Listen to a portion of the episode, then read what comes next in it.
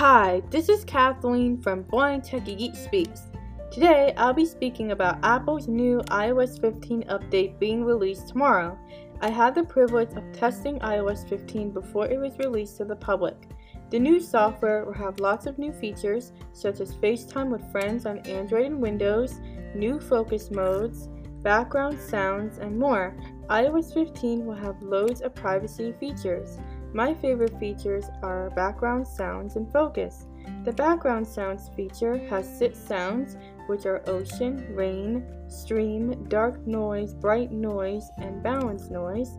When using focus, you can customize it to fit your individual needs, such as when you're at work, at the gym, driving, and even mindfulness.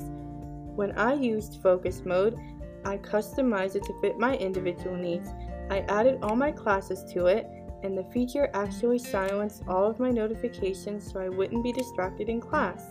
The background sounds feature helped me relax. These features will be a big hit for iPhone, and I'm glad I had a wonderful opportunity of testing iOS 15. Have a great week!